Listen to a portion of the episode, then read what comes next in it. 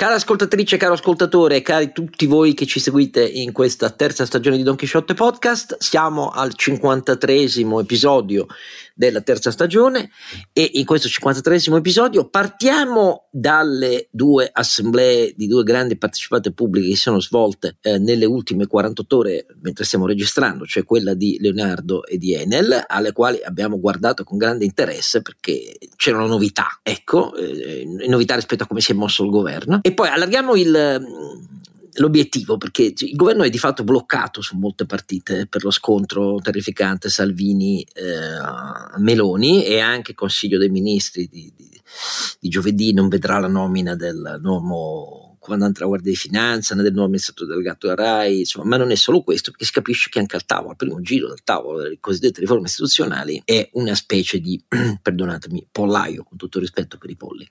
Dopodiché, guardiamo quello che sta succedendo nel settore dell'auto, in Europa e in Italia, perché c'è la Cina che avanza a gran giornate, come si suol dire, e infine qualche breve considerazione sul triste e solitario 9 maggio di Putin a Mosca. Qui 53 episodio.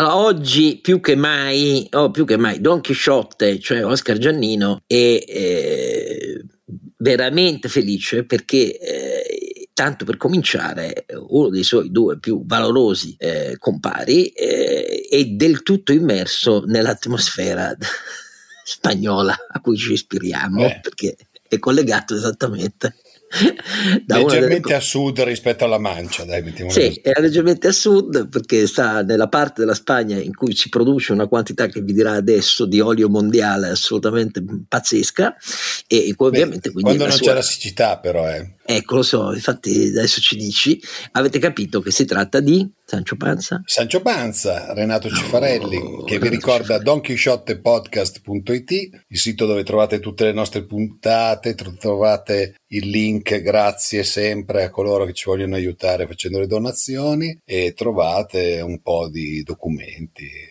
le cose che vi possono servire.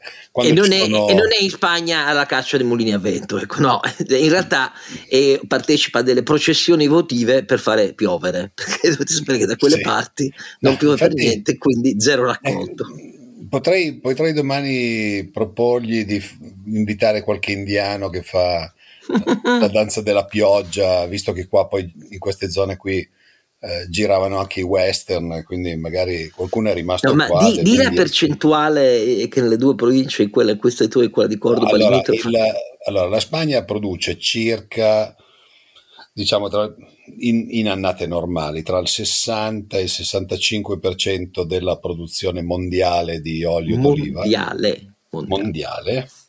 E questa zona qua produce sempre in, in eh, situazione normale circa l'80% della produzione spagnola, che vuol dire che qua intorno si produce una roba tra il 40 e il 50% della produzione mondiale di olio d'oliva. Poi la cosa, la cosa divertente eh, che succede è che magari quando vengo intervistato, come stamattina, eccetera, mi chiedono eh, come fanno gli italiani a venderlo come olio italiano, perché poi moltissimo di quel, dell'olio che viene prodotto qua ah, sì. viene poi commercializzato da aziende e con marchi italiani.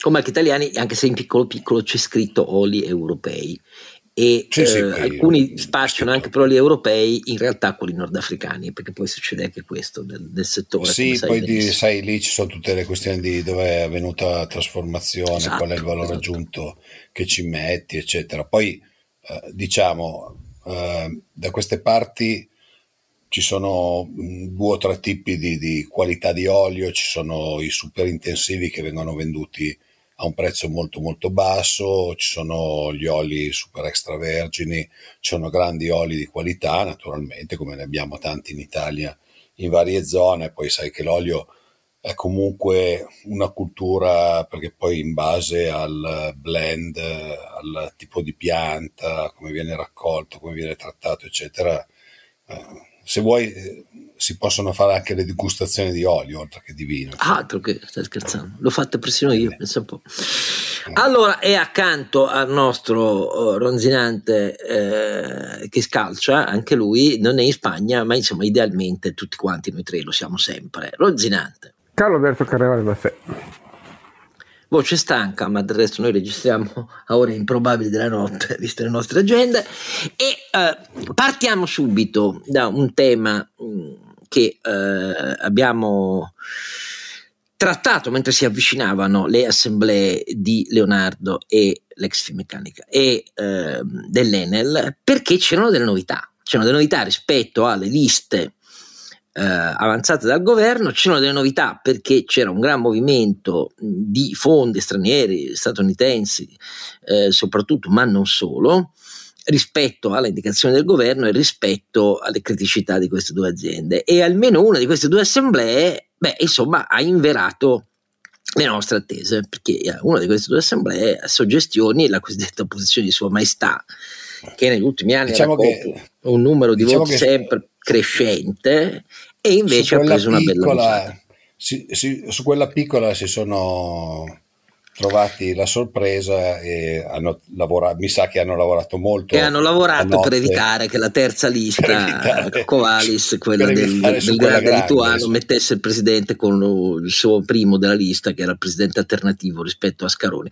Carlo Alberto, che ne dici? Ma dico che è una buona notizia quella di Greenwood su Leonardo, è una prevedibile conseguenza quella di Covalis su, uh, su Enel, perché la prima volta viene preso in contropiede, la seconda fa il catenaccio, parliamoci chiaro. Sì, sì. Eh, buona notizia e mi scandalizzo di quelli che si scandalizzano che le nomine cosiddette non siano tali, non lo sono, ricordiamolo, sono candidature, l'assemblea è il luogo dove si forma la volontà degli azionisti e se la volontà è che eh, eh, le candidature di eh, amministratori indipendenti tali non sono o non sono eh, come direbbe la BCE, fit and proper, cioè adeguati e appropriati, e beh allora eh, vince qualcun altro, vince qualcun altro che propone candidati più adeguati. A me sembra una vittoria dei principi della governance, quella di Leonardo, una vittoria del merito e del confronto fatto con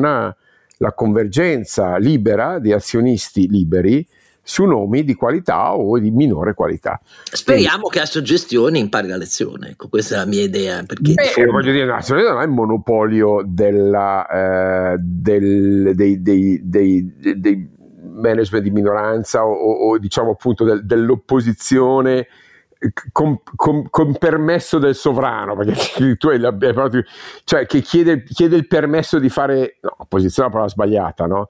di fare governance perché non è un'opposizione. Ma la cosa fantastica è vedere prestigiosi quotidiani che stamattina prima dell'assemblea um, dell'Enel, nel quale il MEF si è procurato voti per riparare a quello giorno prima da suggestioni e così ha uh, arrotondato la sua quota molto più di quanto non si aspettasse, impedendo alla terza lista di avere un eletto che era il presidente alternativo, al di là di chi avrebbe votata, poteva finire così, eh, cioè Mazzucchelli. E in quotidiani molto prestigiosi mm, legge articoli stamattina che dicevano ma è un po' improbabile che però all'Enel si possa ripetere quanto è venuto Leonardo perché Greenwood cioè il protagonista del successo rispetto alle suggestioni nel voto dell'assemblea di Leonardo, ha sempre avuto un atteggiamento molto più rispettoso verso il governo. Allora io ho iniziato a ridere quando ho letto su prestigiosi quotidiani questi, questi te, perché denotavano che i, i, gli autorevolissimi colleghi eh, che fanno i pezzi di finanza su questi ah, cioè, hanno introiettato la logica della politica, capisci caro Roberto, non del mercato, al punto tale che secondo loro Greenwood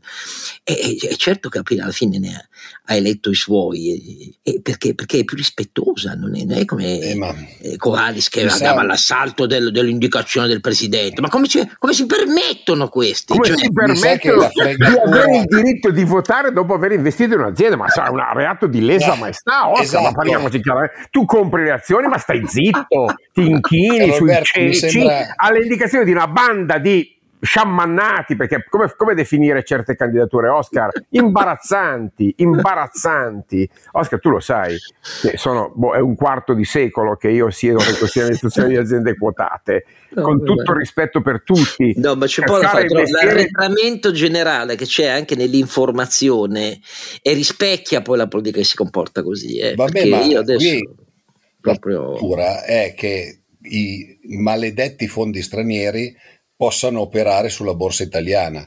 Se noi avessimo una borsa cioè, autarchica, autarchia. autarchica, ma mi sembra giusto, Renato, ma giusto. No, non passa lo straniero. Lo Stato veramente di autarchico pensa ai, ai, titoli del debito pubblico piazzati solo per il retail perché vuole crescere il debito pubblico nelle, nelle tasche delle famiglie. Nei anni d'oro il debito pubblico valeva più del, delle tasche delle famiglie con i titoli del debito valeva più del 20% eh, del totale dello stock, poi è sceso al 5% detto che gli italiani hanno iniziato ad aprire gli occhi, adesso con l'aumento dei rendimenti è un po' salito verso il 6 e adesso esce questo BTP Italia che naturalmente i giornali pompano in maniera clamorosissima eh, di duration di 4 anni, nel primo giugno vedremo quali sono eh, i rendimenti, il cui obiettivo però è quello di graduare i rendimenti per farli ottenere nelle tasche gli italiani, mica lo volete cedere al mercato. Ma no, cos'è la liquidità?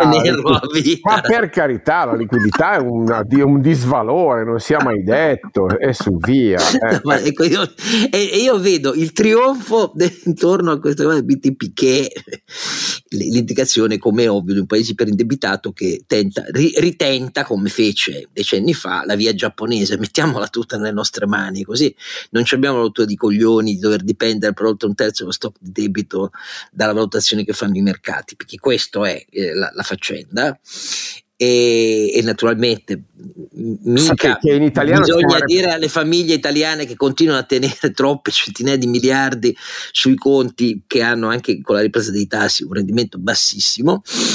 E no, mica no, no, bisogna no, dirgli... no, no, no, Oscar, cioè, cioè, non è un rendimento bassissimo, hanno un rendimento negativo. Negativo, no, no, perché sennò bassissimo, eh, però, no, no, no, forse non vi è chiaro, cari signori, lasciate i soldi sui conti correnti, no, ci oh, perdete oh tra il 4 e, e, il, e, il, e, il, 6% a seconda di come... I dati dell'ABI sono che il rendimento medio è salito alla spettacolare cifra di 0,26%. Eh, eh, sì.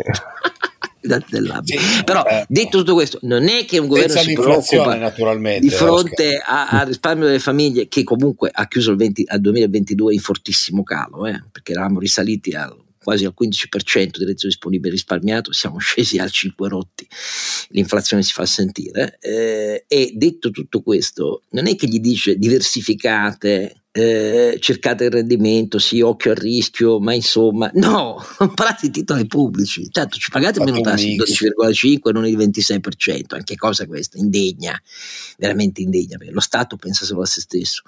E, e del resto però la cultura generale è questa qui, eh e, e, e, i giornali inneggiano questa roba e dicono che i fondi o sono rispettosi verso il governo italiano le oppure nomine, le nomine, insisto, eh. sono qui ancora a chiamarlo le nomine, tu vai a cercare su internet, si dice nomine, ma nomine di che? Ma che, chi nomina chi? Adesso, ma con tutto il rispetto, poi si permettono. Cioè mentre cioè... su Enel c'era un macro problema sul presidente di, di tipo internazionale, ma ehm, e l'abbiamo già spiegato, il connetto poi del giudizio su Paolo Scaroni, insomma, è l'uomo che ha portato in definitiva, ha dato una mano molto solida al cappio intorno al nostro collo della dipendenza energetica dalla Russia, ma al di là di questo, anche in Leonardo, signori, cioè agli occhi dei fondi internazionali, una soluzione per cui l'ottimo Cingolani eh, diventa eh, amministratore delegato e, di- direttore generale, ma insomma alla fine hanno dovuto capire che c- c'è bisogno di un condirettore generale che si occupa delle operations, perché con tutto rispetto Cingolani si era occupato di tecnologie avanzate, però quella è un'azienda eh, che sta in mercati complicati e con prodotti diversi, complicati, insomma. che devi conoscere dall'interno. No? Ecco, cioè,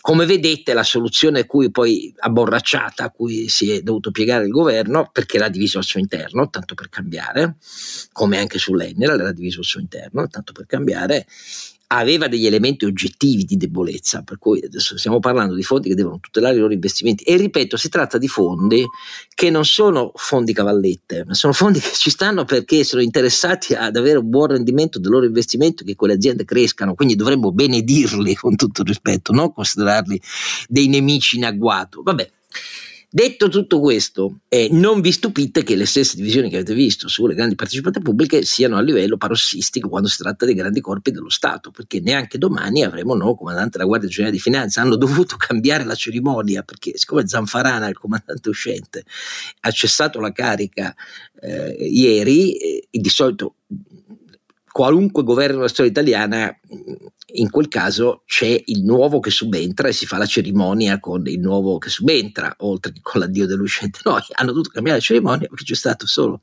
l'addio dell'uscente e eh, adesso ad interim c'è il vice comandante che doveva essere il, il, il, nominato, ma non lo è perché le divisioni del governo hanno aperto la lista addirittura a 13 generali della, della Guardia di Finanza di tutte le organizzazioni territoriali, cioè una roba, un rodeo. Potevano fare, potevano fare una presentazione come faceva Conte i, le conferenze stampo dicendo abbiamo un nuovo comandante della Guardia di Finanza salvo intese insomma. salvo intese certo esatto ti ricordi quando uscivano i comitati i comunicati sì, del i, i comitati no, eh. presidenza del consiglio che diceva abbiamo fatto il oh, nuovo decreto. Allora, fa, fatemi dire, non perché voglia essere ripetitivo, ma anche questo l'informazione preferisce il colore su tutte le liste dei possibili candidati, al tono di indignazione verso lo scandalo, perché le partecipate pubbliche, e eh vabbè, te la vedi in assemblea con i fondi del mercato, ma i corpi dello Stato quando li si tratta in questo modo, vuol dire che non si ha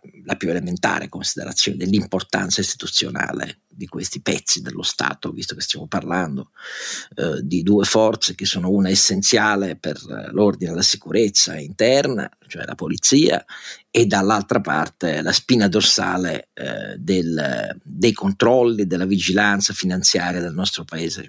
Insomma, stiamo parlando di una roba che testimonia l'assenza di ogni principio di questo tipo. Del resto non lo si può chiedere a Salvini, perché Salvini se ne fotte di tutto e di tutti, quindi va all'assalto eh, su ogni cosa ed è molto felice di questo perché il suo obiettivo è quello di erodere morso dopo morso il potere di indirizzo che la Costituzione attribuisce al Presidente del Consiglio Giorgia Meloni da cui lui deve assolutamente riprendere i voti e, e, e fermarla nella sua intenzione eh, di voler guidare il governo. E questa partita eh, è quella che mi spinge a dire che su un altro tavolo appena aperto il 9 maggio, quello del confronto con tutte le forze parlamentari fatto alla eh, biblioteca della presidenza di uno dei rami del Parlamento apposta perché fosse una sede parlamentare per dare l'idea che il governo quindi considera il confronto in Parlamento essenziale per parlare di una riforma della Costituzione che abbraccia sia la forma Stato che la forma di governo.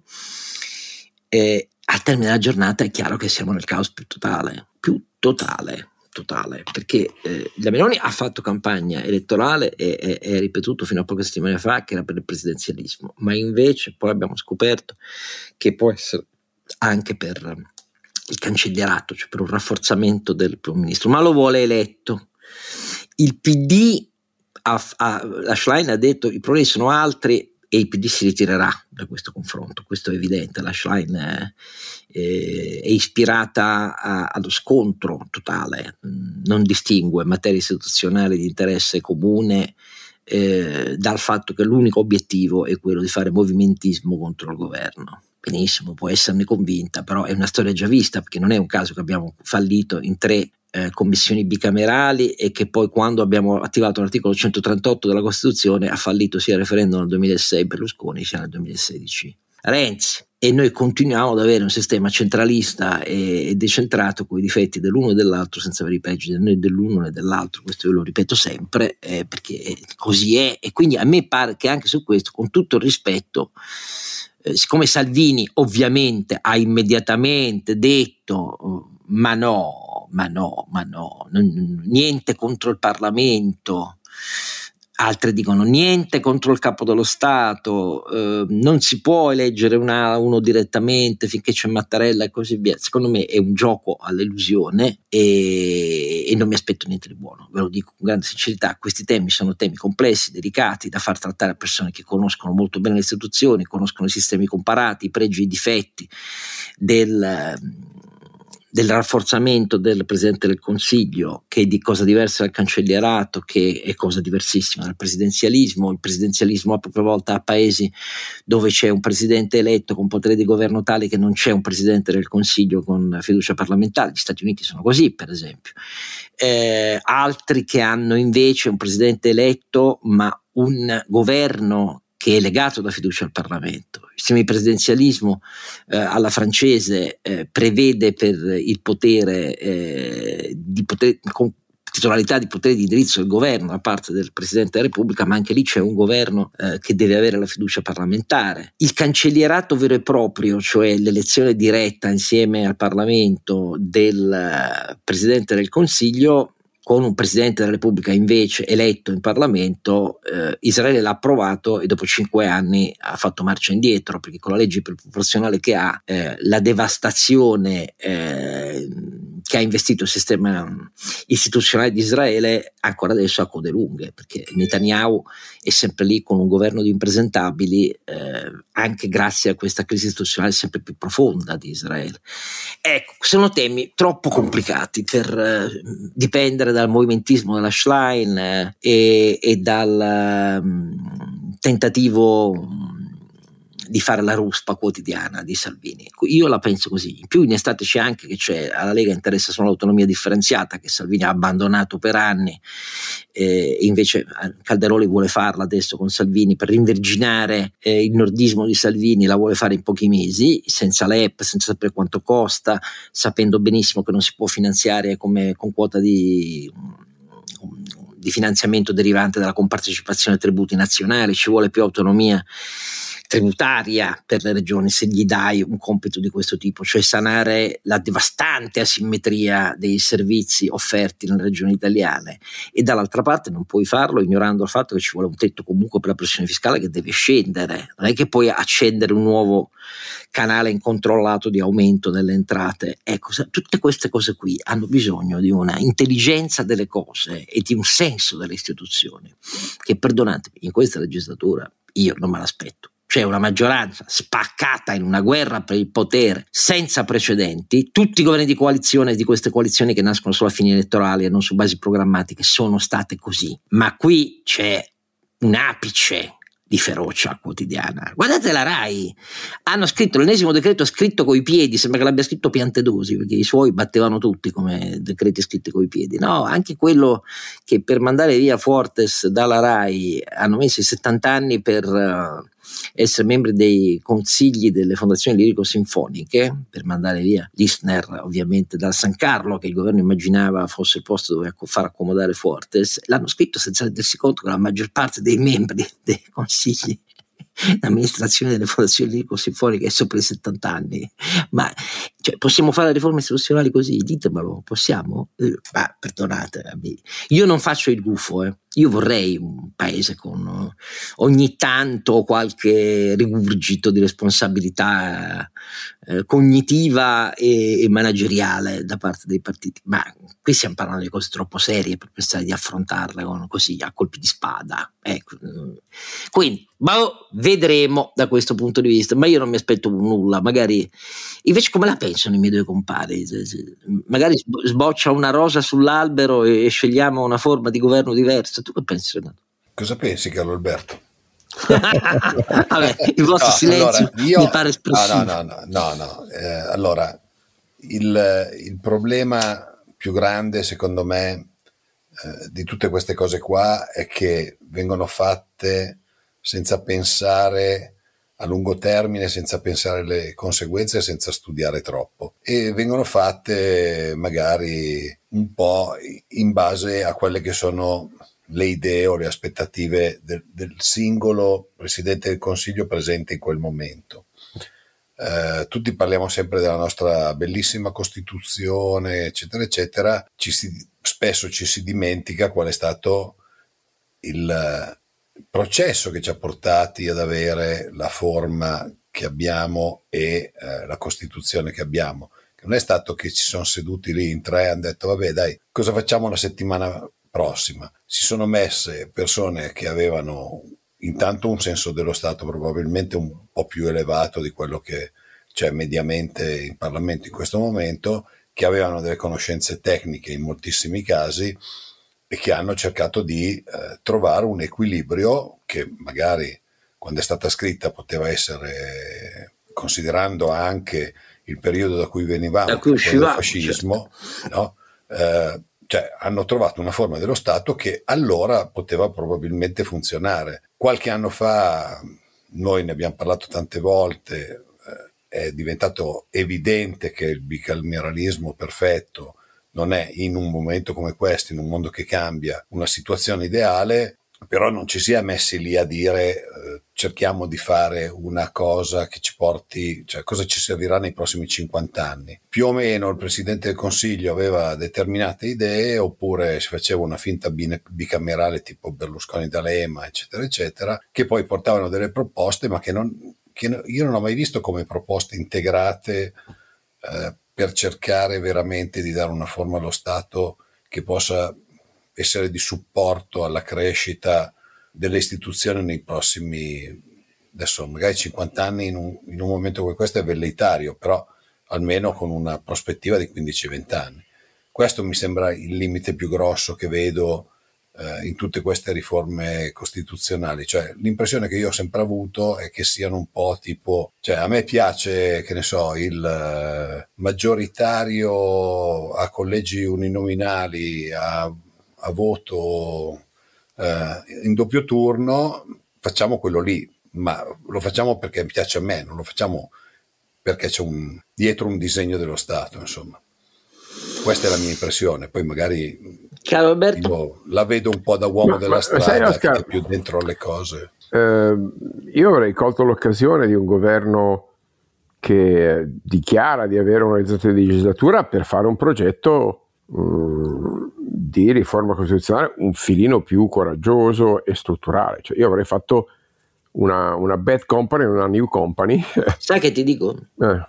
Io penso che fosse esattamente il pensiero eh, che aveva il Presidente del Consiglio, ma in questi mesi di fronte all'ossessiva lotta che gli riserva Salvini, quel discorso, cioè penso che volesse farlo non con la presentazione di un disegno di legge di riforma costituzionale, ma con un discorso al Parlamento, eh, ponendo alcune coordinate e di tipo alto, ma non può farlo, eh, ha dovuto cambiare idea perché Salvini tanto non è d'accordo su niente, programmaticamente lascia perdere non perché è convinto. No, no, è, ovviamente è ovvio che gioca, quindi, gioca di contropiede. Cioè, quindi cioè. È, è, così, cioè deve fare questi incontri, si scoccia se qualcuno per mandare la palla avanti, propone l'ennesima bicamerale, in questo ha ragione però, perché le esperienze bicamerali eh, dopo tre inutile provarle, e, però ti dico questo, se per caso dopo questi primi mesi la Meloni dice va bene, accelero per i fatti miei, pensando in qualche modo, concedendo a Salvini qualche cosa, vedremo, di andare poi al referendum, il referendum lo perde, esattamente come è successo a Berlusconi e a, e a Renzi. Mi prendo la responsabilità di dirlo fin da adesso perché e, e, e, a quel punto andiamo ancora una volta poi a spaccare le istituzioni per via no, dei Vedi quello che è successo in Cile la settimana certo, scorsa? ma no? sicuro che lo perde il referendum. La Costituente. Perché eh, poi si vota per il referendum. La sinistra pensava di avere tutto, per la Costituente rivince la destra. Eh, che, che, adesso deve mettere in mano alla Costituzione di Pinochet, solo in parte blindata, cioè una roba da... Cioè, ci, ci, sono tante parti del mondo su cui riflettere eh, della scarsa tenuta dei diversi sistemi, quindi volendo c'è da imparare e, e, e, tentare di innestare su questo corpo estremamente patologicamente malato in cui i poteri istituzionali si distinguono per i diritti dei poteri di veto, non per i poteri cooperativi alla realizzazione degli obiettivi, e solo che per fare quello c'è bisogno di un'altra atmosfera, A nella maggioranza e poi anche con l'opposizione, cioè bisogna un'opposizione che ragioni e non che pensi che l'unica cosa è quanti punti ogni settimana risalgo su col movimentismo, eh, ma tutto questo non c'è. Io non lo vedo in Italia, può essere che mi sbaglio, ma no. Non lo vedo. No, non lo vedo neanche io, però io ci avrei provato eh, per un principio. Sì, diciamo penso anch'io, vale, vale la pena provarci. Eh, per provarci fa, facevo una bad company, una new company, facevo uno stato nuovo. Eh, chi, chi, chi, chi, dice che la nostra Costituzione è perfetta, forse non ha idea di come, come, di come funziona lo Stato moderno. Eh, cioè, sì, è, dal punto di vista dei principi è una Costituzione certamente condivisibile dal punto di vista dei meccanismi istituzionali, del modo in cui funziona, in cui organizza lo Stato, direi che i numeri sono, i numeri sono la realtà è qui da vedere, cioè noi abbiamo perso posizioni e supposizioni. Eh, per me era l'occasione per disegnare uno Stato nuovo, non per fare riformine così di là. Cioè, e, e, poi, sai, però, dice, però chiedi a me, io ti dico, io avrei fatto la base per uno Stato federale eh, pronto per, per, saldarsi all'Europa, non per fare uno Stato eh, nazionalista. Eh, Questo francamente non penso che Giorgio Meloni sia neanche in grado culturalmente di concepirlo, eh, però io avrei fatto il primo Stato dell'Unione, dell'Unione Europea futura, avrei fatto il primo Stato della, degli Stati Uniti d'Europa. Questo è quello, quello, che avrei fatto e quello che vorrei fare. È, però è una cosa che, come dire, se chiedi a me, Oscar, che ho in mente da quando ho circa 14-15 anni, quindi non ho ancora cambiato idea. Eh, per me le riforme costituzionali sono la presa d'atto che il disegno nazionale del dopoguerra non ha più senso. Io poi sono anche convinto, proprio ti seguo ruota, che un, un, impianto di questo tipo, non già precisato nei dettagli, ma per capirci l'obiettivo e la ricerca di strumenti coerenti a quell'obiettivo, potesse rappresentare una specie di uh, addendum alle riforme che non riusciamo a fare e all'esecutività che non riusciamo e non riusciremo a trovare per il PNRR. Capito?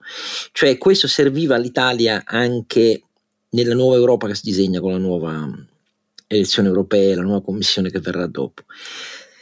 E la conferma ma riprendiamo da questo punto, sta proprio nelle polemiche che eh, in queste ultime due settimane sono diventate roventi nei confronti della Meloni eh, da parte di esponenti politici e membri del governo francesi e spagnoli che non hanno a che vedere con l'orgoglio nazionale, ancora una volta ma la risposta che, dei media è l'orgoglio nazionale, ma hanno a che vedere con la partita che si gioca alle prossime elezioni europee. Ecco, riprendiamo di qua.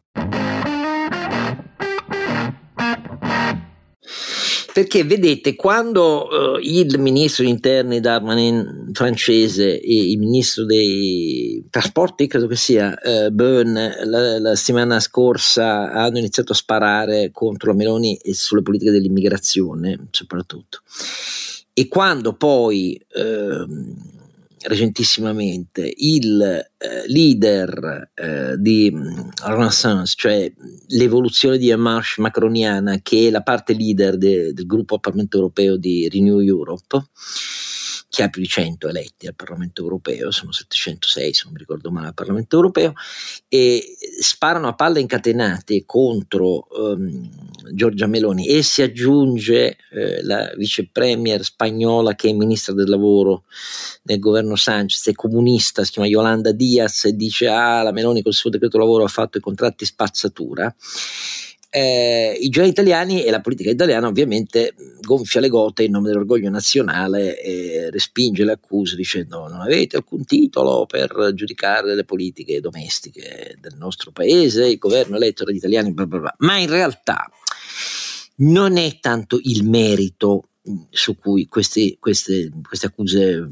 vengono, anche se a dire la verità io non ho nessun dubbio, cioè non c'è nemmeno mezzo neurone che ha dei dubbi su chi stare tra ehm, le critiche espresse dal, eh, dal leader di mm, Renaissance eh, e il prefetto Piantedosi, perché io sto con l'obiezione che i decreti Piantedosi sono inumani e violano le, le, le, convenzioni internazionali del mare, cioè la penso come lui, mentre invece non la penso come la vice premier e ministra del lavoro spagnola comunista Yolanda Diez che dice contratti spazzatura, perché al contrario smontare come ha fatto il governo col decreto lavoro, una delle pochissime cose buone del decreto lavoro, smontare eh, quello che restava dell'ostacolo ai contratti, al rinnovo dei contratti dopo i primi 12 mesi, perché con un massimo di 24 dei contratti a tempo determinato delle imprese io lo considero una cosa positiva e la riprova viene proprio dall'esperienza spagnola. Perché Yolanda Diaz ha piegato Sanchez a fare l'equivalente con gli interessi del decreto dignità in, in Spagna e il risultato che ha un totale di contratti a tempo determinato molto più elevato storicamente dell'Italia, in cui quelli a tempo determinato che, che dicano tutti sono l'83% dei lavoratori dipendenti, ma comunque la Spagna che ne aveva molto di più ha fatto decreto dignità, il risultato è che hanno ostacolato le imprese, la quota del dei rinnovi di contratti a tempo determinato delle imprese private spagnole è scesa molto, ma nel pubblico l'hanno raddoppiata, che, che n- non mi pare un grande successo a dire la verità. Ma il problema non è il merito, il punto è che bisogna aspettarsi una forte ondata di critiche che vengono da esponenti del governo o da esponenti politici A della famiglia socialista in tutta Europa, B dalla famiglia liberale in tutta Europa. Perché? Perché oramai è chiaro a tutti che il disegno di Giorgia Meloni alle prossime elezioni europee è quello di diventare l'occasione d'oro offerta al Partito Popolare Europeo per un ribaltone rispetto alla maggioranza che ha eletto Ursula von der Leyen. Vi ricordo che Ursula von der Leyen, eh, dopo le ultime europee, nel 2019 è diventata Presidente della Commissione con il sostegno congiunto del gruppo, uno dei tre gruppi della sinistra del Parlamento Europeo, quello più rilevante, eh, cioè mh, socialisti e democratici, a cui appartiene anche il, il PD, eh, del gruppo del Partito Popolare Europeo e del gruppo di Renew Europe. Ma al momento del voto la Ursula von der Leyen ce l'ha fatto tutta, la grande enfasi, la, ve lo ricordate, la soluzione Ursula, bla bla bla, in realtà ce l'ha fatta per nove voti soli al Parlamento europeo, cioè se ne è persi 75 per strada. Allora, agli occhi del Partito Popolare Europeo, che è il gruppo storicamente più antico e, e, anche il più numeroso di eletti al Parlamento Europeo e che è guidato da un tedesco conservatore, Manfred Weber, in effetti l'occasione offerta dal fatto che la Meloni, che è detiene la presidenza del gruppo dei conservatori eh, europei, il gruppo ECR, pur essendo un partito che aveva solo nove eletti nel 2019 al Parlamento europeo, perché il più di quel gruppo, che sono, è fatto da 64 componenti, per metà, è quasi metà, è fatta dagli eletti polacchi. E però, siccome tutti si aspettano che A, la Meloni vada molto bene e che quindi il gruppo ICR si rafforzi, agli occhi del Partito Popolare Europeo, che non ne può più di questa commissione, e soprattutto non ne possono più i democristiani eh, tedeschi perché la considerano la commissione Timmermans in Germania, non la commissione Ursula von der Leyen, cioè vogliono smontare, hanno capito che il Fit for 55 è un attacco all'industria europea, perdonatemi, e allora l'occasione del ribaltone si imperna proprio sul ruolo crescente da riconoscere a Giorgia Meloni. C'è stato il congresso del Partito Popolare Europeo a Monaco la settimana scorsa ed è stato molto interessante vedere che mh, Manfred Weber ha ribadito le tre condizioni per potersi alleare con qualcuno dopo le prossime elezioni europee e sono tre condizioni che Giorgia Meloni adempie, mentre Salvini no, che sta nel gruppo invece ehm, gruppo identitario formato, la quintessenza è, sono gli eletti della Lega, quelli della Le Pen e quelli di Alternative for Deutschland in Germania, i sovranisti per capirci. E queste tre condizioni sono quelle di essere europeisti, essere per l'Ucraina e essere per lo Stato di diritto. E mentre invece l'altro gruppo non adempie a questo. E il problema è che mentre Manfred Weber ha confermato che lavora per questo obiettivo, il leader della CDU, ehm, Merz, si è limitato a dire in effetti Giorgia Meloni si sta comportando al governo con più ragionevolezza di quanto ci aspettassimo, ma il leader della ZSU, cioè i bavaresi, mm, Max Oder, che odia Merz e vuole essere il candidato alle elezioni in Germania del 2025, eh, ha detto no, io la Meloni proprio non me la vedo come né tantomeno entrare nel PPE né come nostro alleato. E questo per capirci, anche i democristiani tedeschi sono spaccati. Il Soder, che è una persona molto intelligente, pensa che l'obiettivo è un altro, bisognerebbe lavorare allo sfarinamento del gruppo dei conservatori europei, sta corteggiando molto i conservatori cechi, eccetera, eccetera, e così via e, e poi eh, sperare che eh,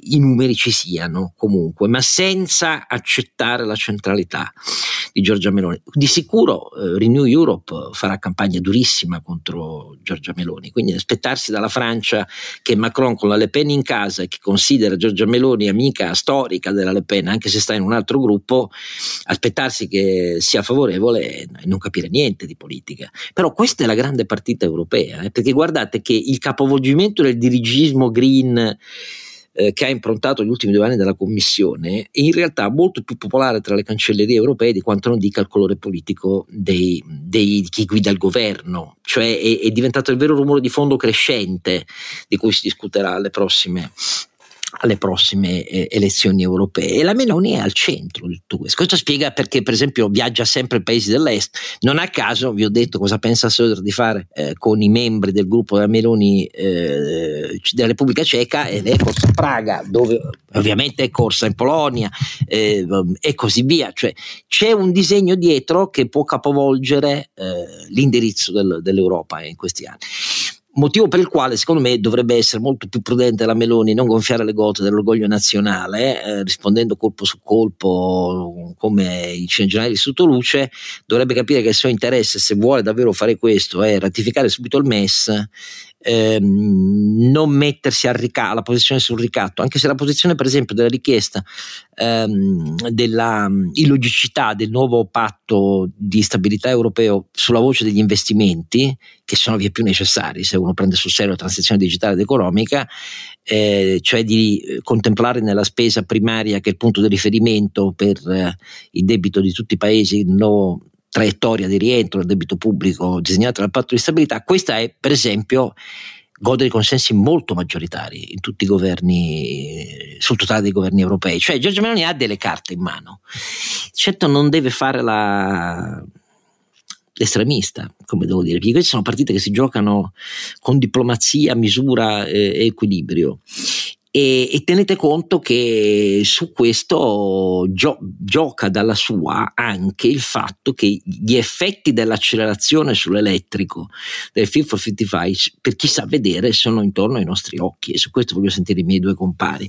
Sono usciti in questi ultimi due giorni mh, mm, due rapporti. Uno di Allianz Trade che è una delle divisioni del grande gruppo Allianz eh, che ha fatto una specie di punto su questa galoppata impressionante, perché questo è, è, il termine giusto da usare, che, sta, um, che si sta verificando sul mercato globale dell'auto per via della crescita uh, della produzione cinese che è assolutamente leader come mercato la Cina e come oramai il numero di veicoli esportati nel mondo e prodotti per il mercato cinese eh, nel settore elettrico. E sarà sempre così e c'è un calcolo in questo rapporto di che cosa questo implica per l'automotive, per l'automotive europeo e di che cosa implica per gli occupati dei paesi che sono più esposti all'automotive il, nel nostro paese, nel nostro continente, a cominciare ovviamente dalla Germania, ma la questione riguarda anche la Polonia, la Repubblica Ceca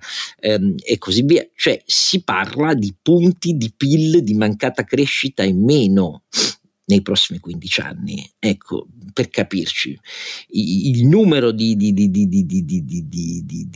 l'export di auto eh, cinese, grazie al traino dell'elettrico, eh, nel 2022 per la prima volta ha acquisito un saldo positivo da che era negativo sempre ed è in crescita verticale, cioè l'idea è che potrebbe superare l'export del Giappone del settore auto, dopo aver superato quello tedesco, per capirci.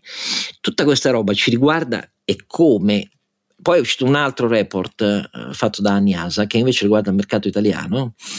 Ehm, in cui si capisce che ovviamente il mercato italiano è un mercato nel quale i, i morsi al reddito degli italiani sono tali per cui mm, qui l'aumento pure a doppia cifra di veicoli elettrici che c'è su mercati come quello tedesco non c'è eh, qui continuiamo a essere un paese in cui l'aumento doppia cifra è solo nei segmenti elevati dell'auto, cioè quelli che costano di più, non certo nel segmento A per capirci. Eh, e dall'altra parte, però, non è che ci possiamo tirare indietro. Tenete conto che nel nostro paese, grazie al fatto che, per esempio, sono diminuiti in due anni del 30% le rottamazioni, cosa vuol dire sono diminuite del 30% le rottamazioni? Significa semplicemente che gli italiani non la cambiano l'auto. Quindi il parco automobilistico sterminato che abbiamo in Italia diventa sempre più vecchio. Eh, oramai ha un'età media superiore a 12 anni. No? Ecco, tenete conto che vent'anni fa era meno della metà Ecco, in queste condizioni qui, se noi perdiamo occupati e produzione, aggiungo, gli Stati Uniti con l'IRA hanno messo limiti all'export eh, di vetture elettriche eh, cinesi in America, perché come ve l'abbiamo detto mille volte, ci sono dei limiti sul totale delle componenti di quelle vetture che se non sono prodotte negli Stati Uniti o se non sono prodotte da paesi che hanno trattati bilaterali eh, commerciali con gli Stati Uniti che comprendono accordi di questo tipo, non si possono vendere e quindi eh, la Cina non esporta più auto elettriche eh, e così sarà per anni negli Stati Uniti. Da noi invece può. E allora bisogna interrogarsi, ma se noi siamo così indietro e così dipendenti da componenti cinesi, terre rare, tutto quello che serve per fare batterie, eccetera, e contemporaneamente vogliamo crescere in maniera così strutturale l'elettrificazione totale, tenete conto che per esempio in, in, Italia il balzo da fare è, è, impressionante, cioè noi pensiamo di fare al, di qui al 2050 quando è il limite, i Fit for 55 sono gli obiettivi 2030 e 2035 di abbattimento del 55% delle emissioni rispetto a metà anni 90, poi al 2050 c'è l'obiettivo net zero Net zero significa 100% rispetto a significa passare su una produzione elettrica nel nostro paese che nel 2022 è stata di 98 terawattora a uno di 650 terawattora. E noi cosa abbiamo fatto? Solo con le rinnovabili? Milioni di ettari di parchi eolici e di pannelli fotovoltaici. Ecco, questi problemi qua, quando siamo indietro sulle strutture produttive e sulla componentistica, allora ci dobbiamo rassegnare, dobbiamo farli produrre ai cinesi in Europa non c'è alternativa, cioè diventiamo due volte dipendenti. Guardate che la miopia di queste scelte, dal mio punto di vista, è totalmente pazzesca. Però magari mi sbaglio, adesso io sento Carlo Alberto e Renato che sicuramente mi rabbuffano e mi dicono ma no, bisogna cavalcare la transizione. Ho capito, ma se non c'hai le componenti, sei indietro sulla tecnologia, quelli ci stanno già pappando nel mercato mondiale, eccetera, eccetera, che facciamo? E per di più gli italiani stanno in queste condizioni, i tedeschi, avete visto, la produzione industriale si sta piantando in una maniera clamorosa, il dato di marzo è un dato molto preoccupante, vista la cointeressenza e l'interdipendenza della manifattura italiana eh, come fornitrice di quella tedesca. E io vedo tanti elementi su cui forse ripensarle queste cose europee non è così sbagliato e non lo dico in senso politico, eh. lo dico in senso oggettivo. Che dice Renato? Tu sei un settore che è investito da questa roba. Ma eh, ne abbiamo già parlato diverse volte io ho già espresso la mia opinione. La mia opinione è che c'era una situazione in cui i cinesi non riuscivano a entrare nel mercato mondiale, non dimentichiamo che lo stanno tentando di farlo con l'auto, direi perlomeno da una decina d'anni, in modo abbastanza serio. Eh, e quindi quando tu non riesci a entrare in un mercato, l'unica cosa che eh, ti permette di eh, affrontare quel mercato e fare disruption, cioè di creare un crack nel mercato e dove il mercato cambia completamente. Quel crack è arrivato attraverso il, l'elettrificazione forzata che abbiamo deciso in Europa, contemporaneamente, come ricordavi tu, peraltro a un uh, liberi tutti dal punto di vista dei mercati, che sembra un po', eh, cioè, non so, sembra un po' tipo quando era successo per il tessile, con la differenza che per il tessile avevamo avuto una, un numero di anni molto, molto elevato. E Qui l'accelerazione se, temporale è incredibile invece. Eh. E se noi non eravamo, soprattutto le, io dico noi come aziende, come sistema produttivo, non, non avevamo sottovalutato tutte queste cose qua, oggi non è più così perché bruciati l'altra volta c'è un'attenzione molto maggiore però l'accelerazione è troppo forte.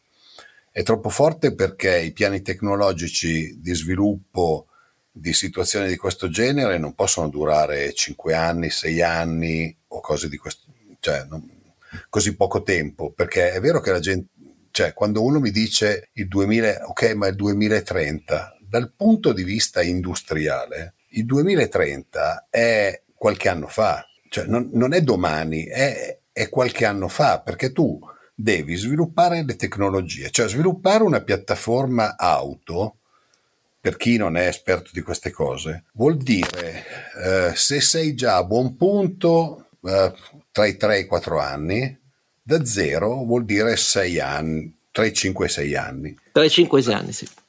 5-6 anni è 2029. Ah sì, sei arrivato al 55, esatto. Cioè, e, e, come tu, dici tu. E se va tutto bene, perché poi quando tu fai ricerca e sviluppo, arrivano dei momenti in cui ti pianti, no? Perché cioè, ricerca e sviluppo significa ricerca e la ricerca non sempre ti porta al punto in cui tu vuoi arrivare. Quindi noi praticamente stiamo accelerando in un modo pazzesco, senza nessun tipo di protezione dietro, per poi arrivare verosimilmente a, a, quel, a, quel, a, quel, momento in cui si dirà, ah beh, ma non ce la facciamo, rimandiamo. Sì, ma nel frattempo tu hai praticamente ucciso tutto il settore perché naturalmente nei prossimi, diciamo, entro due o tre anni, tutta la parte di sviluppo, tanto è vero che le case di, eh, automobilistiche stanno già dicendo non potete costringerci a introdurre l'Euro 6 che costerà billions e, co- e porterà tra l'altro a un incremento fortissimo dei costi delle autovetture, se poi dopo pochissimi anni siamo costretti a passare all'elettrico, perché sarebbe un doppio investimento che nessuna casa automobilistica fa. Tanto è vero che molte case automobilistiche stanno, dic- stanno già dicendo se ci sarà comunque l'Euro 6, vabbè, allora a quel punto lì anticiperemo probabilmente l'elettrico o, o cose di questo genere, no? Cioè ci sono già diverse case automobilistiche che hanno annunciato sì, sì. Eh, che passano all'elettrico. Dopodiché non ci interessa il, il sistema industriale dell'automotive, va bene, ne possiamo anche prendere atto. Mamma mia. Però noi siamo in una situazione in cui l'Europa rimane, da un certo punto di vista, la seconda fabbrica del mondo, cioè la prima è diventata la Cina, ma Italia, Germania soprattutto, ah, sì. ah, ma sì. anche tutto l'est Europa, che, di cui ci dimentichiamo sempre, no, no, ma certo. che è cresciuto attraverso la, la produzione industriale e non attraverso e solo in parte attraverso i servizi, eh, cioè l'Europa rimane un polo produttivo molto forte. Se noi perdiamo il polo produttivo, ci troviamo da una parte gli Stati Uniti che sono le nuove tecnologie, software, ricerca avanzata e cose di questo genere, sono molto più avanti, grazie anche, non dimentichiamolo mai, a eh, fortissimi investimenti su medicale e militare, che sono poi quei due che portano avanti la vera ricerca di base a livelli estremi. Eh, la Cina che diventa produttrice grazie soprattutto al fatto di avere le materie prime e comunque perché dal punto di vista geostrategico si sta dotando anche quando non le ha del, dei contratti per le materie prime, non dimentichiamoci il lavoro che hanno fatto in Africa, eh, leggevo nei giorni scorsi che stanno cominciando a, a interessare tutte le repubbliche ex sovietiche più vicine alla Cina per, che sono ricche di materiali per cercare di portarle dalla loro parte. E noi, l'India che cresce dal punto di vista numerico e quindi eh, ed è anche lei un polo già abbastanza interessante per tutta la parte software e noi cosa facciamo? Logistica? Logistica eh, e un, un po' di moda e un po' di, di design e cose di questo genere? Cioè, è un bel... che vogliamo è veramente infatti, infatti dedichiamo alla enormi. Cina la prossima puntata non a caso. Carlo Alberto che dice, visto che poi di, di mercato cinese ne, ne, sa anche direttamente? Ma fammi fare un commento sul slittamento e l'erosione della posizione europea del, del, del, nostro governo. Noi abbiamo vissuto per sei mesi sulle, sul, sul, sulla coda di Draghi fondamentalmente, no? Eh, dopodiché i nodi vengono al pettine, noi sul MES siamo orrendamente contraddittori e veramente proprio rogue state, sai, io stato canaglia che per eh, un'imputatura ideologica sta danneggiando tutti gli altri. Sulla riforma del, mh, del patto di stabilità e crescita abbiamo la solita posizione contraddittoria del date, da, dateci, aridateci i sordi però non, non rompete i coglioni, che è semplicemente del tutto incongruente, cioè un, una, una, nazione che ha abbracciato il principio PNRR deve eh, attenersi a quel principio.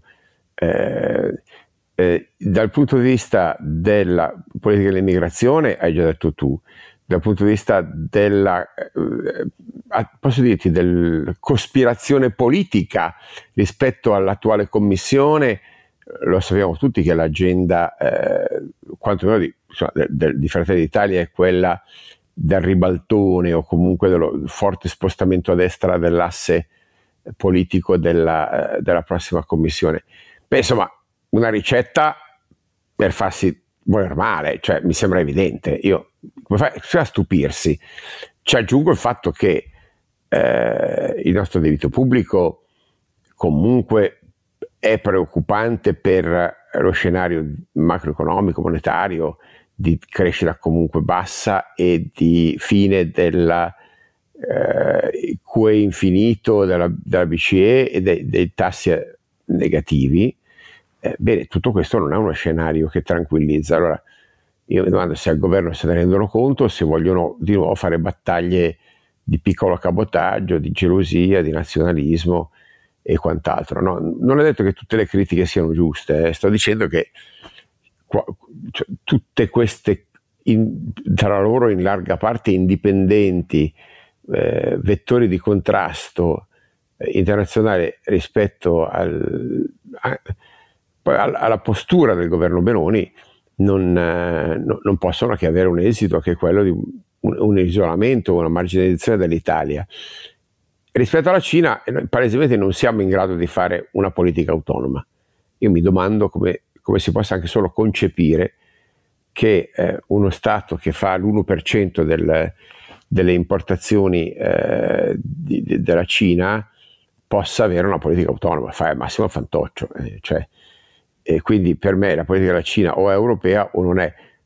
Non è facile trovare una sintesi europea per la Cina perché la Germania storicamente ha un'eredità della Merkel di appeasement, cioè comprateci i nostri export e noi chiuderemo un occhio, magari anche due, su eh, autoritarismi e, e, la, e, la, concussione delle libertà.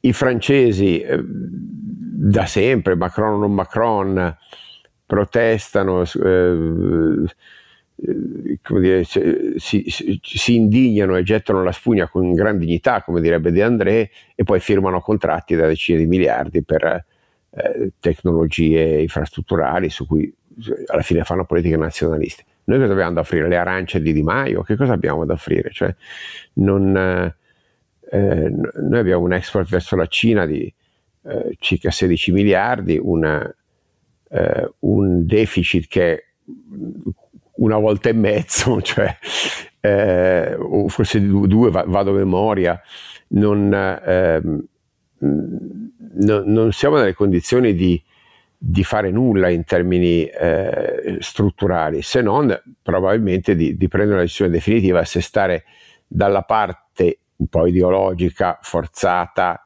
ma ormai evidente e bipartisan degli Stati Uniti che hanno hanno de- intrapreso una strada di decoupling, eh, giusto o sbagliata che sia, rispetto a un'Europa che invece è più cauta, più, più moderata, più, cerca di dire un colpo al cerchio un colpo alla botte, non vuole rivendicarsi la Cina e, e, ha un'agenda, diciamo, un po' contrastata. Noi ne, non riusciamo neanche a, a, prendere una decisione chiara, una posizione chiara su questo punto. Quindi abbiamo come, il, il, peggio dei due mondi. Eh, non, non, non, lo so, ecco, a me sembra che nato bene questo governo in termini di posizionamento internazionale, con un atlantismo opportunista, dai, per Bacco, cioè non c'era neanche una forza politica della destra che era veramente atlantista, neanche una, eh, improvvisamente ci siamo trovati, diciamo, anche in antitesi ai timori di molti di noi, e non il mio, io lo sai che ho, ho detto ho scritto prima, ben agosto, ho detto che, no, che mi sarei aspettato una, una inversione di rotta mh, opportunista e pragmatica da parte di Giorgio Meloni. che ha l'intelligenza politica per farle queste cose, certamente. Non ha la tradizione per farle, ma ha l'intelligenza politica per farle, ma non molto di più. Il resto rimane un'armata brancaleone senza una rotta.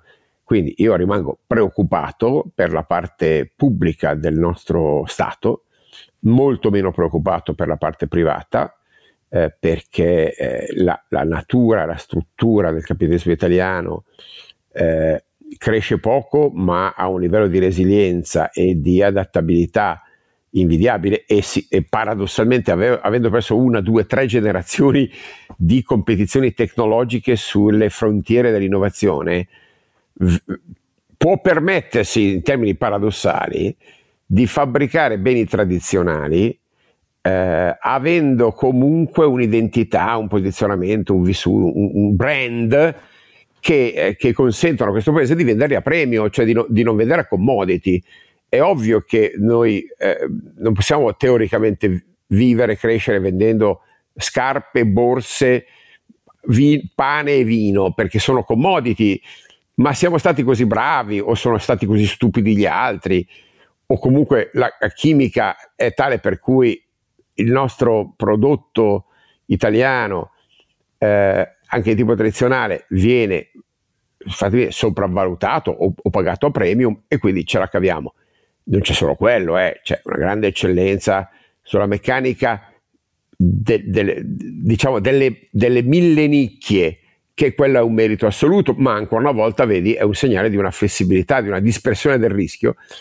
Eh, stessa cosa si può dire sul chimico farmaceutico, noi non abbiamo Pfizer o Novartis, ma abbiamo un sottobosco di capacità produttiva di packaging che è estremamente flessibile.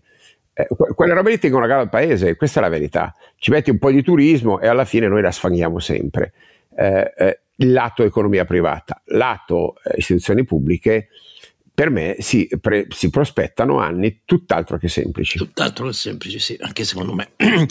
allora, io voglio concludere semplicemente con un pensiero donchisciottesco su quello che sta diventando per quanto la sua natura sia quella di un terrorista criminale, eh, sta diventando un personaggio triste e solitario. Sto parlando di Vladimir Vladimirovich Putin, che ha festeggiato questo 9 maggio, cioè l'anniversario della vittoria della seconda guerra mondiale, eh, in una maniera inverosimilmente lontana anni luce dal trionfalismo di 15 mesi fa cioè con questa micro parata in cui c'era solo un vecchio T-34, emblema della seconda guerra mondiale, qualche mezzo blindato ruotato, niente parata aerea perché paura dei droni ucraini, seduto di solito cioè se ne sono accorti in pochi. Di solito quando c'è questa parata, eh, Putin è eh, seduto tra eh, grandi, eh, anzianissimi ufficiali veterani della seconda guerra mondiale, invece si è seduto eh, tra due generali eh, del KGB, e anche questo vuol dire qualcosa. Ma nella realtà la tristezza di tutto questo, mentre è praticamente fallita anche l'ultimo tentativo di spallata a cui eh, Putin aveva detto ai suoi generali che Bakhmut un centro di nessuna particolare importanza strategica, a dire la verità, in cui per tre mesi i russi hanno buttato nel carnaio tutto quello che avevano e che ha spinto Prigozhin con la sua brigata Wagner a perdere definitivamente la testa perché quattro giorni fa ha annunciato che si era rotto le scatole perché le sue richieste di munizioni erano inevase dai pingui generali russi che stanno seduti dietro le scrivanie e non sanno niente della guerra combattuta in Ucraina. Ha detto così. Poi due giorni dopo ha detto: Vabbè, le munizioni arrivano, noi restiamo. E poi il giorno dopo ha detto: Noi restiamo, ma intanto sono i reparti della, dell'esercito russo che stanno scappando. E stanno davvero scappando. Una roba che era stata presentata come la spina dorsale spezzata alla quale. Eh, la guerra cambiava nuovamente corso. Putin non fa altro che accumulare prove di questo genere qua. Ma e vuole andare avanti senza senso e senza prospettiva. Oramai ci sono telefonate tra oligarchi che ne parlano male. Prigozhin per la prima volta è arrivato a dire chissà che non dobbiamo semplicemente ammettere che il nonnino è un irrimediabile stronzo e il nonnino è il modo in cui diciamo, gli oligarchi dell'inner circle si riferiscono a Putin. L'ha detto esplicitamente. Non lo so, io vedo le maratone, i testimoni della pace in Italia, eccetera, eccetera, poi continuo a vedere cose che mi sembra eh, siano distanti anni luce da come in Italia ci si continua a confrontare la pace, la pace, la pace, Zelensky delinquente, eccetera, eccetera, eccetera. Voglio dedicare questo pensiero perché mm, Putin è in grado di reggere, sì, ma è senza più alcuna prospettiva, senza più alcuna prospettiva. Persino la Cina ha votato un documento che non era un documento di condanna all'invasione, era un documento eh, ne, nel quale tra i tanti paragrafi di premessa c'era anche però la condanna dell'invasione. Persino la Cina, ecco, che pure sta facendo tanti begli affari eh, per le triangolazioni e l'export in Russia, come li fa Erdogan, di cui tra una settimana mi auguro che venga travolto, ma non ci spero troppo. Pu- può perdere la maggioranza in Parlamento, ma al secondo turno lui ha lo Stato in mano. E avete visto Erdogan come ha fatto? No? Una cosa alla 5 Stelle. Visto che c'è il timore davvero che perda stavolta, ha aumentato del 45% i salari pubblici. del resto. Ecco, queste sono le cose che vedo io. Speriamo che molti di voi le vedano e capiscano che questa è, è, una storia nuova che si è aperta 15 mesi fa e dobbiamo essere all'altezza di questa storia nuova, dobbiamo spiegare ai nostri figli che questa storia nuova non ci deve avere, vedere capaci della minima esitazione, della minima esitazione. La libertà è un valore che va insegnato, non dimenticando mai che per declinarla nella vita di ciascuno di noi, con tutti quelli con cui siamo a contatto, implica anche la piena consapevolezza e la determinata volontà di pagare un prezzo per difenderla da chi se la vuole mettere sotto i piedi, praticando repressione, violenza, deportazioni di bambini, stragi di civili.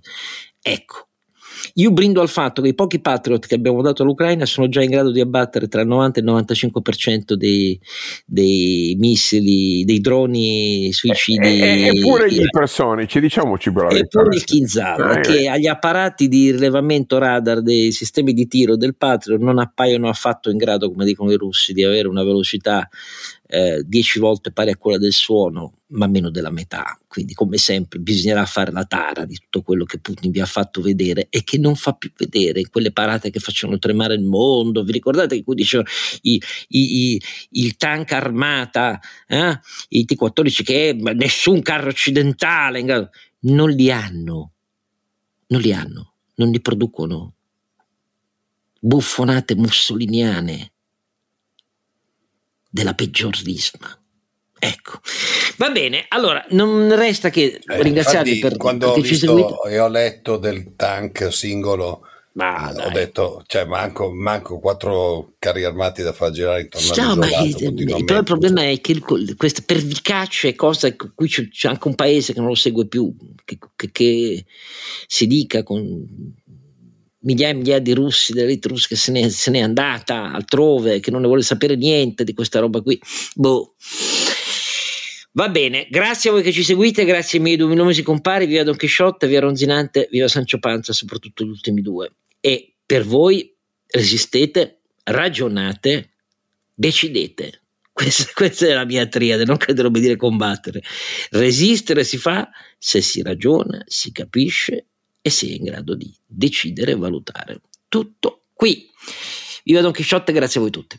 Don Chisciotte è un podcast autoprodotto da Oscar Giannino, Carlo Alberto Carnevale Maffè e Renato Cifarelli, in collaborazione con mdeaudio.com. Post produzione di Daniele Adamo. Per la pubblicità scrivete a info at donchisciottepodcast.it. Sigla e musica originale incisa dalla famiglia Bonfiglio. L'autore è Michele Novaro. Copertina di Simone Angelo Ferri e non ci sono autori perché andiamo rigorosamente a braccio, mentre le uscite sono regolari nella loro irregolarità.